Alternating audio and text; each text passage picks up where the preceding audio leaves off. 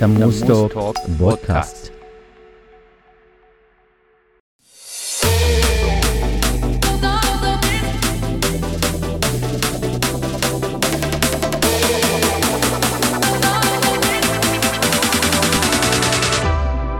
مستمعينا الكرام، اهلا وسهلا بكم في برنامجنا Dumuzidtalk على منصة بودكاست. نلتقيكم مرة اخرى مع موضوع جديد، لكن هذه المرة يخص حقوق العمال. وياكم بسام بولس. مرحبا مستمعينا الكرام، وياكم وليد الشمري. راح نحكي عن قانون الضمان الاجتماعي والتقاعد للعمال، واعطاء فكرة واضحة عن حقوق العاملين في القطاع الخاص اللي هو الاهلي والمختلط، والقطاع التعاوني اللي كفلها القانون الجديد.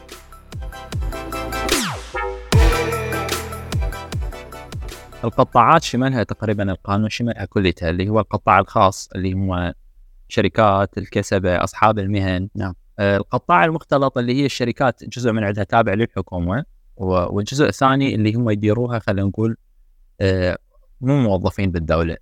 أما القطاع التعاوني اللي هي مثلا النقابات، منظمات مجتمع مدني. نعم. نعم بس فهو شلون أقول لك، هذا القانون شمل هواية فئات، يعني تقريبا غطاها كليته. نعم.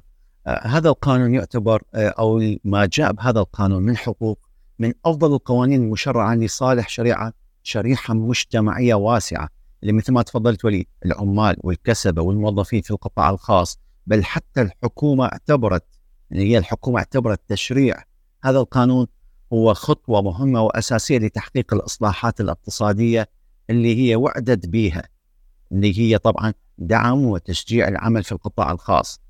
هذا القانون لو توفرت إلى الظروف المناسبة والتزمت الحكومة والعمال تطبيقه أو تطبيق بنوده، راح يحقق للسوق العمل في العراق تغير نوعي نحو نهضة اقتصادية بالقطاع الخاص، وتغيير نظرة المجتمع أن تترك لا يروح بالها للتفكير بالوظيفة العامة، بل يتوجهون أيضا إلى وظائف أخرى بالقطاعات الخاصة. حتى هي الفكرة بسام، ليش دائما مثلا من تجي تحكي واحد يقول لك أنا أريد أتعين، وغاية من التعيين شنو؟ هي ضمان التقاعد. ضمان التقاعد أنه خلينا نقول بعد ما يصير عمره 50 أو 60 سنة، يعني تعرف أنه قابلية الإنسان على العمل بهذا العمر ما يقدر يشتغل، فبالتالي أنه هو يفكر أنه شلون أقدر أعيش حياة كريمة يعني بعد هذا العمر. يعني على سبيل المثال نجار بالضبط، من يوصل إلى عمر 60 راح يشعر بالتعب، ما راح يكون له أي ضمان، ما له تقاعد عكس الوظيفة.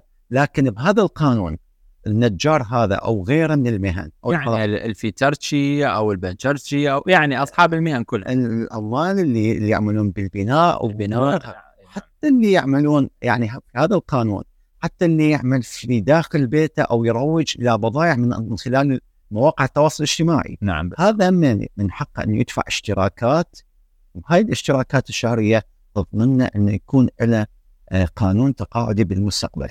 هو قلت لك أنه الإنسان من يوصل لهذا العمر يبدأ يفكر، تعرف أنه الإنسان بعمره 50 أو 60 سنة، يعني حتى صحته همنا ما تساعده أنه شلون أقول لك أنه يقدر يشتغل مثلا شغلة ثانية ورا ما يعني بهذا العمر. نعم بسام، فهي هاي القضية أنه الإقبال على التعيين الحكومي هو بسبب الضمان، بسبب الضمان الصحي وضمان التقاعد. هذا القانون وفر الاثنين، وفر الضمان الصحي وضمان التقاعد، فبالتالي انه انا ممكن اشتغل الشغله اللي احبها، الشغله اللي انا ارغبها، بدون ما افكر انه اتعين بالدوله، وبالتالي راح احصل على نفس الامتيازات اللي يتمتع بها الموظف، بدون ما يلجأ الشخص الى ان يدفع مثلا نقول فلوس او واسطات. اي بالضبط. او مثلا يتوسل هذا ذاك، لا، يعتمد على نفسه من خلال المهنه اللي هو يحبها والمجال اللي هو قصبي اللي ممكن يبدع به. نعم. طبعا عندنا احصائيه من الجهاز المركزي للإحصاء وهيئه احصاء اقليم كردستان بدعم منظمه العمل الدوليه لقياس حجم وخصائص القوه العامله. نعم. والعماله والبطاله في العراق سنه 2021. طبعا نتائج المسح هو الطريقه اللي اعتمدوها هي تقديرات على المستوى الوطني والمحافظات والمستوى الحضري والريفي، ويغطي مجموعه من المؤشرات حول سوق العمل، مثلا الخصائص الديموغرافيه للسكان. ابرز المؤشرات اللي بينت بهذا الاحصاء انه معدل مشاركه القوى العامله بلغ 39.5% وأن معدل البطالة بلغ 16.5%. معدل مشاركة القوى العاملة للإناث كان منخفض شوية 10.6%، ومعدل البطالة للشباب بين عمر من 15 إلى 24 بلغ 36.4%. هذا من مجموع السكان نعم. ونسبة يعني أكو نسبة كبيرة من الشباب اللي هم نسبتهم 35.8% ما متعلمين، يعني ما مخلصين تعليمهم وما متلقين التدريب المناسب حتى يدخلون سوق العمل. لأن بالمناسبة اللي أدري بي أنه أكو مؤسسات تابعة للدولة مهمتها أنه تدرب عمال. نعم أكو يعني مراكز وأكو مراكز تأهل الناس أنه حتى يشتغلون، خلينا نقول في عدة حرف أو في عدة أنواع من الشغل. يعني الحكومة دورها أنه تدرب وتأهل، والباقي على الشخص يعتمد على نفسه بالضبط، ينزل إلى سوق العمل يشوف المهنة اللي تناسب. يعني هسه مثلا خلينا نقول الشخص اللي ما مخلص دراسة، يعني هاي مو هاي نهاية المستقبل بالنسبة له. يعني خلينا نقول بلغ اللي عمره 18 وهو ما يعني لظروف معينة ما قدر يخلص المدرسة مالته، ما يخلص دراسته، فبالتالي هاي مو معناته نهاية العالم. يعني خلص إنه انتهى الموضوع لهنا، ما زال إنه يقدر يدخل سوق العمل ويشتغل الشغلة ممكن يحبها ويتعلمها، وبالتالي يقدر يحصل. فهذا القانون يعني شوف إنه يحفز القوى العاملة على بذل جهد إضافي لإتقان عمل معين في سبيل إنه شنو حتى يضمن حياته بالمستقبل وفق هذا القانون بالضبط. فهذا القانون هسه هاي الإحصائيات هسه إحنا أنا متأكد لو مثل ما قلت بالبداية إنه لو كان أكو جهود مبذولة من الحكومة ومن العمال نفسهم في صدد تطبيق هذا القانون على أتم وجه، متأكد إنه هاي النسب كلها راح تتغير. هو هذا دورنا وليد، إحنا دورنا في هذه الحلقة وفي هذا البرنامج هو سلط الضوء على ما تم تشريعه من هذا القانون، أهم المزايا وأهم الحقوق والواجبات اللي تقع على عاتق العامل أو الناس اللي عاملين بالشركات الأهلية. نعم. حتى يعرفون شلون أو وين يتجهون حتى يكون شخص يسموه مضمون أو عامل مضمون بالضبط. نعم طبعا بسام، هذا القانون به هواي مزايا. أول شيء تخفيف الضغط على القطاع الحكومي، يعني هذا إحنا قلنا بالبداية إنه مو كل العراقيين لازم يتعينون بالحكومة، وممكن إنه هو يشتغل الشغلة اللي يحبها ويحصل على الضمان اللي هو يستحقه. تخفيف الضغط ودعم القطاع الخاص بشكل مباشر، الفرص راح تكون متكافئة بين الحقوق والواجبات. القانون أتاح لأي عراقي الدخول في منظمة الضمان الاجتماعي، والأهم من ذلك إنصاف المرأة وشمول العمال المتقاعدين بالضمان الصحي. وليد أنا هم أدي بعض المؤشرات أو المزايا اللي أوجزها هذا القانون، منها تخفيف نسبة العجز الجسدي للعمال. كان أكو قانون سابق هو نفس القانون ولكن سابق مشرع في السبعينيات أعتقد. نعم القرن الماضي.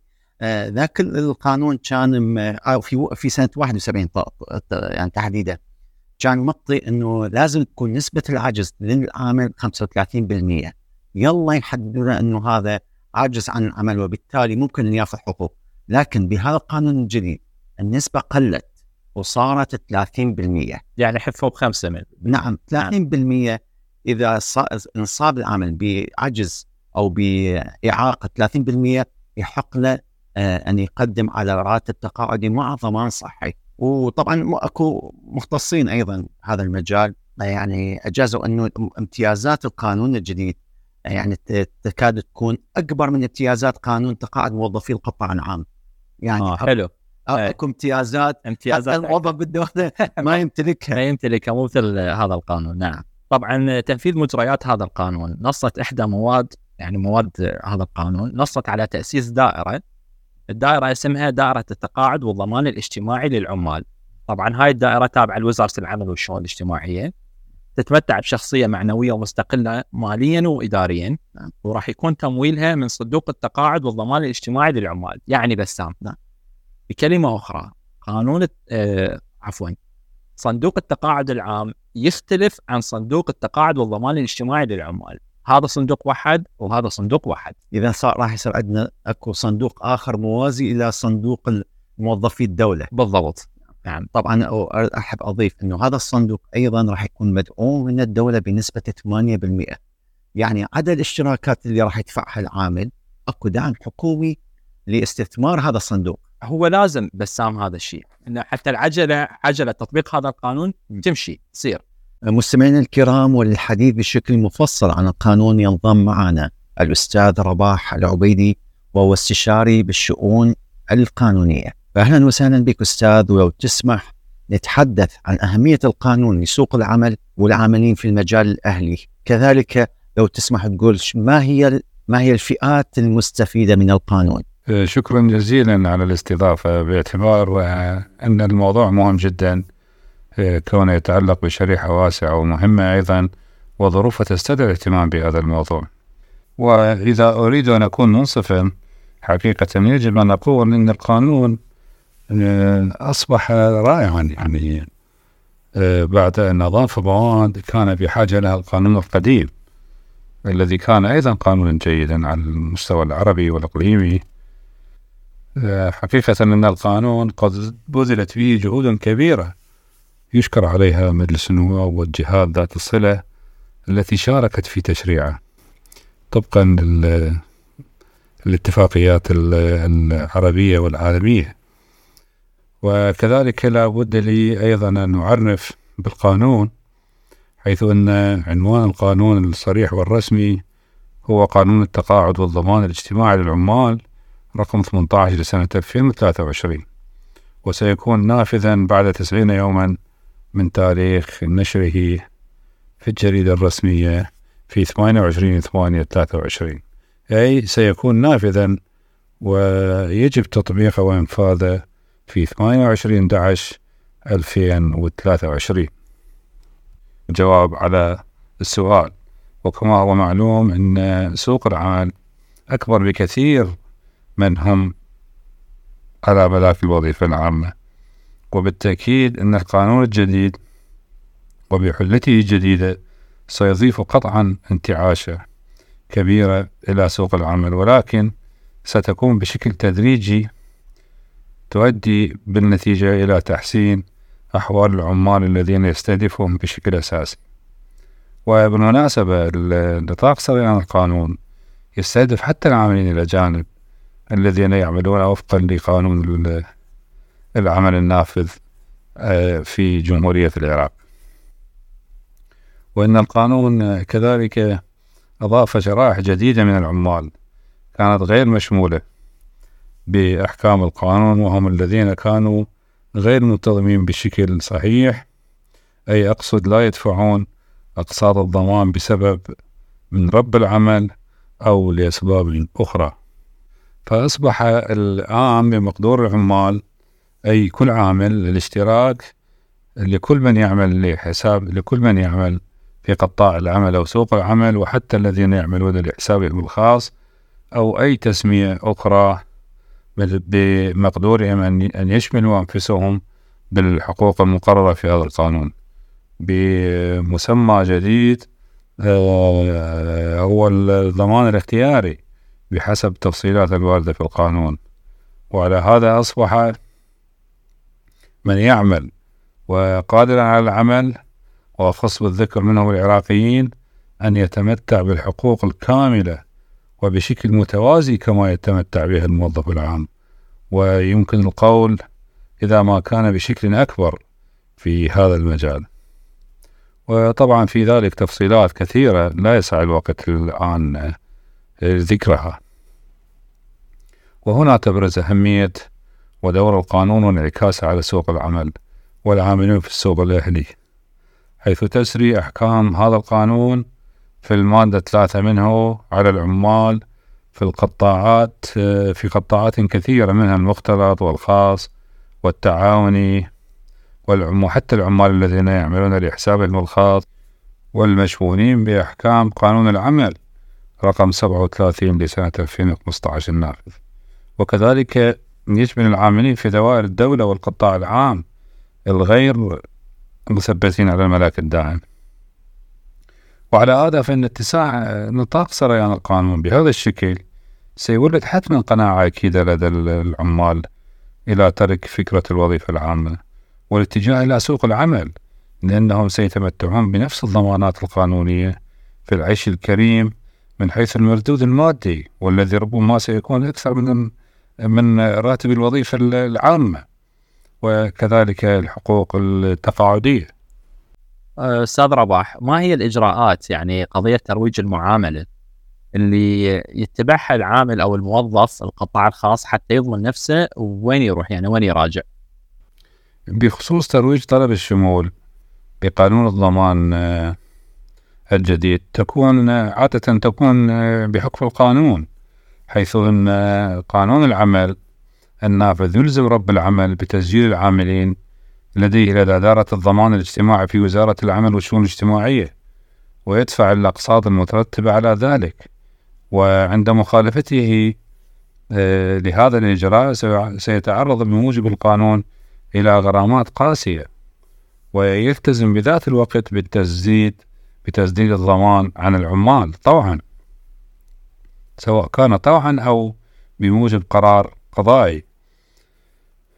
وفي حالة في حالة العامل المنتظم بالعمل لدى شركات أو أي مجال آخر، بمجرد أن يؤدي عمل لقاء أجر إلى أجر لقاء العمل في أي مشروع تجاري.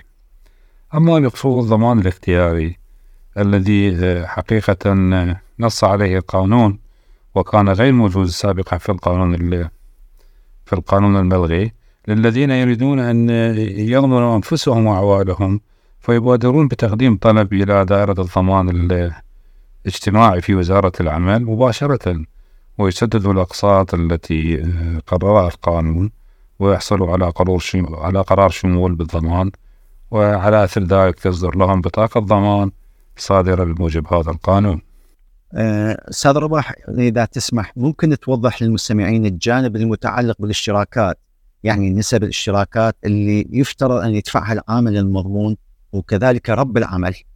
بخصوص الاشتراكات التي أقرها وحددها القانون بموجب المادة 14 منه، التي يجب أن تسدد إلى دائرة الضمان الاجتماعي، ممكن إيجازها بالآتي: يدفع العامل 5% من كامل راتبه ومخصصاته، وبحكم القانون يجب أن تستقطع من قبل رب العمل من راتبه مباشرة ويسددها بنفسه، وهو ملزم بذلك قانونا. 2، يدفع رب العمل 12% أيضا من قيمة الراتب والمخصصات التي يتقاضاها العامل من رب العمل، ويسددها هو أيضا شهريا إلى دائرة الضمان الاجتماعي. 3، تساهم خزينة الدولة، أقصد وزارة المالية، بتسديد 8% من قيمة الراتب والمخصصات أيضا إلى دائرة الضمان الاجتماعي ما دام العامل مستمر بالتسديد. وعليه تصبح النسبة الكلية التي تدفع كضمان للعامل المشترك هي 25% من قيمة راتبه ومخصصاته. وأن هذه النسبة بالمناسبة ليست توقيفات تقاعدية فقط، فهي تشمل ضمان صحي وضمان إصابات العمل والمرض، وكذلك ضمان التوقف عن العمل لأسباب استثنائية، وكذلك لضمان النمو والوضع بالنسبة للمرأة. أما بخصوص ضمان المشمولين بالتقاعد الاختياري، يدفع المشترك منهم 5% من مبلغ فئة الاشتراك التي يختارها من الفئات التي يحددها مجلس إدارة الصندوق بعد أن يصادق عليها الوزير. وتتحمل أيضا خزينة الدولة 15% من قيمة هذه الفئة اللي اشترك بها المشترك بخصوص ضمان التقاعد الاختياري. إذا أستاذ رباح، في حال أنه صاحب العمل رفض أنه يدفع هاي المبالغ اللي مترتبة عليه صالح ضمان العمال، أكو إجراءات يتبعها العامل حتى يحصل على حقه، وهم أكو إجراءات من قبل الحكومة أو الوزارة تكون صارمة بهذا الشأن؟ في حالة رفض صاحب العمل أو رب العمل شمول من يعمل لديه، فبإمكان هذا العامل رفع دعوى أمام محكمة العمل المختصة بنظر الدعاوى التي تنشأ بين رب العمل والعامل، وتصدر هذه المحكمة قرار قضائي يلزم رب العمل بالتسديد، واعتبارا من تاريخ المباشرة بالعمل ولغاية ترك العمل، ولكن بشرط أن يكون ذلك خلال 3 سنوات من تاريخ ترك العمل، إلا إذا كان لدى العامل معذرة مشروعة حالت دون إقامة هذه الدعوة. أستاذ رباح، إذا تسمح لنا بسؤال أخير، كيف يمكن أن يساهم توسيع نطاق الضمان الاجتماعي للعمال في تعزيز العدالة الاجتماعية في العراق؟ أكيد سيساهم نطاق السريان للقانون، وحقيقة كان نطاقا واسعا أقره القانون، وبالتأكيد سيكون فعال في تعزيز العدالة الاجتماعية التي جاء بها الدستور، ومن خلال ضمان العيش الكريم للعمال وعوائله الكريمة حال حياته، وضمان حقوق تقاعدية أيضا بعد الإحالة على التقاعد لأحد الأسباب التي حددها القانون. وبشكل مؤكد سيكون هناك أثر واضح وكبير على الاقتصاد العراقي من بعد تشريع هذا القانون، وسيكون ذلك واضحا من خلال اندفاع العمال إلى سوق العمل بعد التخلي عن فكرة الوظيفة العامة والقناعة بما سيلمسه من اطمئنان بموجب هذا القانون. وهذا لكن حقيقة هذا مرهون طبعا من تطبيق مواد القانون بشكل صارم على أرض الواقع، وسيكون ذلك طبقا للتعاون بين القائمين على أنفاذ القانون والمستفيد، وهم العامل أولا، ورب العمل ثانيا، ودائرة الضمان الاجتماعي ثالثا، حيث يقع على عاتق الأول المطالبة بحقوقه بموجب قانون العمل وقانون الضمان الاجتماعي، وعدم التنازل عن هذه الحقوق حتى ولو كان سيتعرض إلى مضايقة من رب العمل من جراء المطالبة بهذا الحق. والثاني يلتزم أيضا بها بشكل واعي ودقيق، ويضمن حقوقه وحقوق العامل والمقصود به رب العمل. والثالث هو دور دائرة الضمان الاجتماعي التابعة إلى وزارة العمل والشؤون الاجتماعية، بأن لا تتساهل ولا تدع أدنى فرصة لأرباب العمل بالتحايل والتفلت من تطبيق أحكام هذا القانون، من خلال استعمال صلاحياتها الممنوحة لها بالقانون بشكل صارم، ليجني العمال ثمرة الجهود المضية في تشريع هذا القانون. شكرا أستاذ رباح على ما تفضلت به من معلومات وتفاصيل قيمة تفيد شريحة العمال والموظفين في القطاع الخاص. ممنونين منك. احنا نشكرك أستاذ رباح كل الشكر، ونتمنى من العمال والموظفين اللي في القطاع الخاص أو التعاوني أو المختلط الاستفادة من هاي الحقوق اللي كفلها لهم القانون الجديد، حتى يصير عندهم امتيازات تقاعدية لهم بالمستقبل وتكون ضمان لهم والعوائلهم. نعم وليد، قبل ما نختم أحب أن أنوه إلى أن القانون الجديد راح يكون نافذ في نهاية شهر 11 المقبل، وبإمكان العاملين بالمجال اللي ذكرناها العمال وحتى اللي ذكرها أستاذ رباح أن يتوجهون إلى وزارة العمل والشؤون الاجتماعية من أجل فتح ملفات لهم ويكونون عمال مضمونين. نعم بسام، مستمعين الكرام، هاي نهاية الحلقة إن شاء الله، ونتمنى أنه استفادتم من هاي المعلومات. نلتقيكم عن قريب. شكرا جزيلا، إلى اللقاء مستمعين الكرام.